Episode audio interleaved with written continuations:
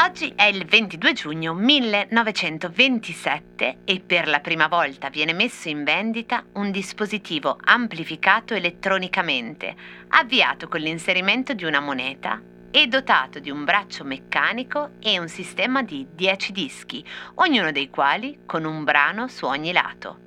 Era chiamato National Automatic Selective Phonograph. Noi lo conosciamo come jukebox.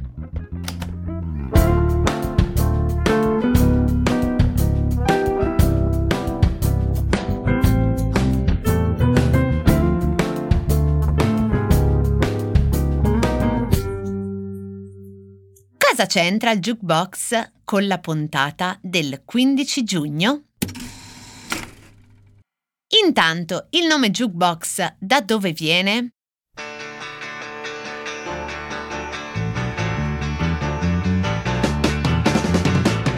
Juke è una locuzione anglo-americana che nasce nella cultura afroamericana dell'East Coast che darà i natali anche al rock and roll. La parola juke, spiega la voce a cura di Marco Gargiuolo su Treccani, è di origine gullà, la lingua creola degli africani d'America e significa disordinato.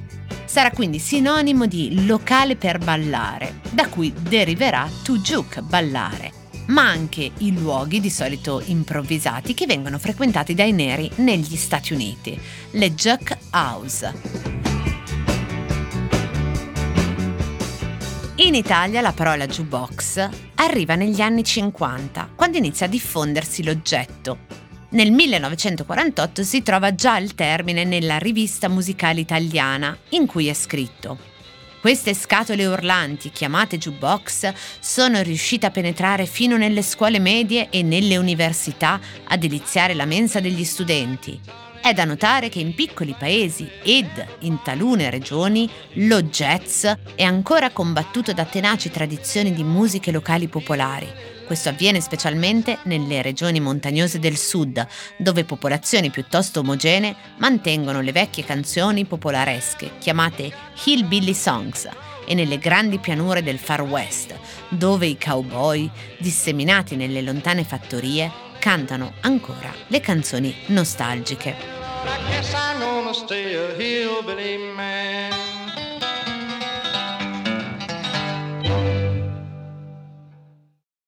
parte la parola stessa dell'oggetto, c'è una curiosità che riguarda invece un aggettivo che usiamo tutte e tutti, probabilmente senza sapere che viene proprio da qui, proprio dal jukebox e dal fatto che il jukebox andava a moneta e cioè l'aggettivo gettonato, che indica un brano musicale o un artista di grande successo perché appunto è ascoltato con grande frequenza.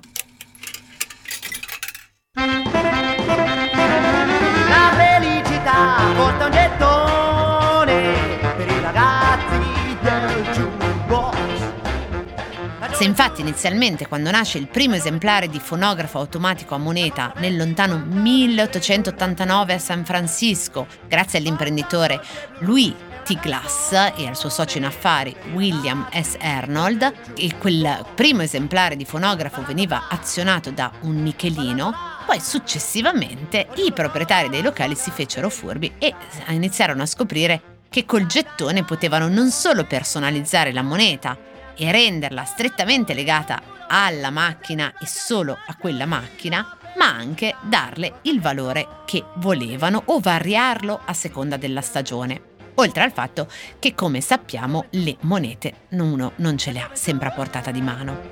La compra per 50 lire, nulla più. Nell'ottobre del 1957 il quotidiano torinese Stampa Sera, a questo proposito, registra la curiosa sparizione di monete in città, titolando Proteste del pubblico delle banche. Mancano le monete da 50 e da 100 lire. Sono sparite quasi tutte nei biliardini e nei jukebox. La felicità un gettone 50 lire per una canzone, 100 lire con cui invece ce ne si garantiva 3, questo naturalmente se non eri Fonzi in Happy Days che era in grado di azionare il jukebox solo con il suo tocco. They got me on a bum rap. I tell you, I didn't do it. I gotta see a mouthpiece. I'll give you a mouthpiece.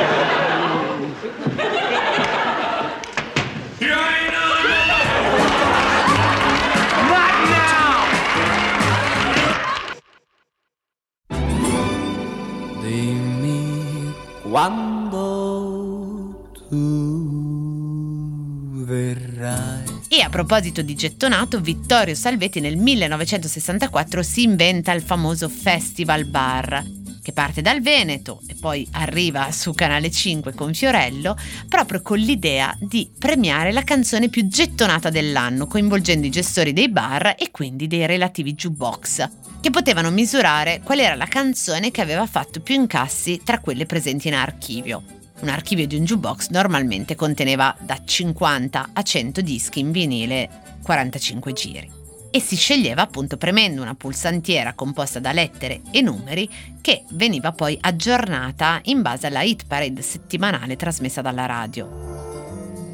Qui una rapidissima carrellata sui dati dei singoli più venduti che non sono sempre attendibili perché poi ogni casa discografica tendeva a gonfiare un po' i propri successi, ma secondo le classifiche più accreditate in Italia al top delle hit parade ci sarebbe questa canzone del 1962 con 50 milioni di copie vendute.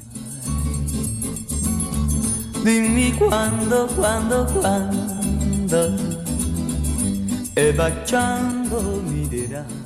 A cui segue questa del 1958. Volare.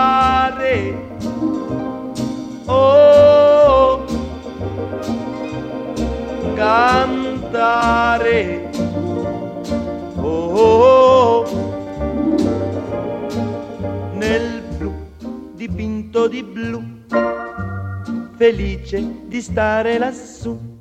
E vabbè, l'epilogo del jukebox arrivò poi con la tassazione dello Stato per la riproduzione di musica in pubblico e eh, negli anni Ottanta scomparve dal mercato. Ecco, ma cosa c'entra il jukebox con la puntata del 15 giugno?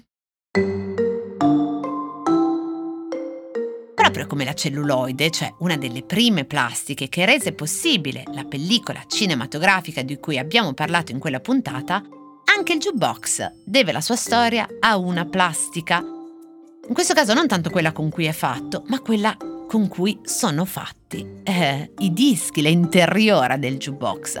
In questo caso il cosiddetto PVC, cioè il polimero del cloruro di vinile, che era già stato scoperto nel 1835, ma poi solo nel 1926 venne reso lavorabile. Infatti i primi 78 giri, i primi dischi, erano fatti con la gomma lacca, che è il primo disco fonografico che aveva sostituito il cilindro di Edison, però davano problemi di qualità di incisione del suono e soprattutto di durata del materiale che si corrompeva molto facilmente, oltre al fatto che le forniture della gomma lacca durante le guerre iniziarono a scarseggiare. E allora che la soluzione di questo ammasso gommoso di cloruro di polivinile diventa la più economica, robusta e praticabile, permettendo la riproduzione del disco per parecchie volte, ma anche la durata del suo supporto molto più a lungo.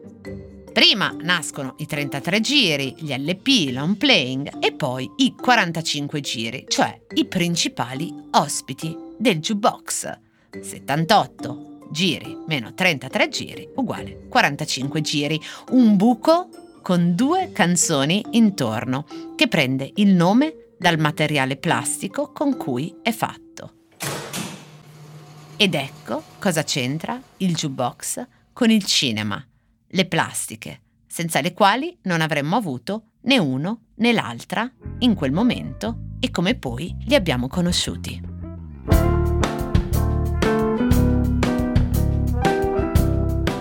Cose arrivate da vari luoghi, epoche e situazioni. Sono sintomi, sono diagnosi e a volte sono soluzioni. Messe una accanto all'altra ci raccontano chi siamo. Io sono Chiara Alessi e Cosa c'entra è un podcast del Post in cui partendo da un fatto del giorno vi racconto la storia delle cose.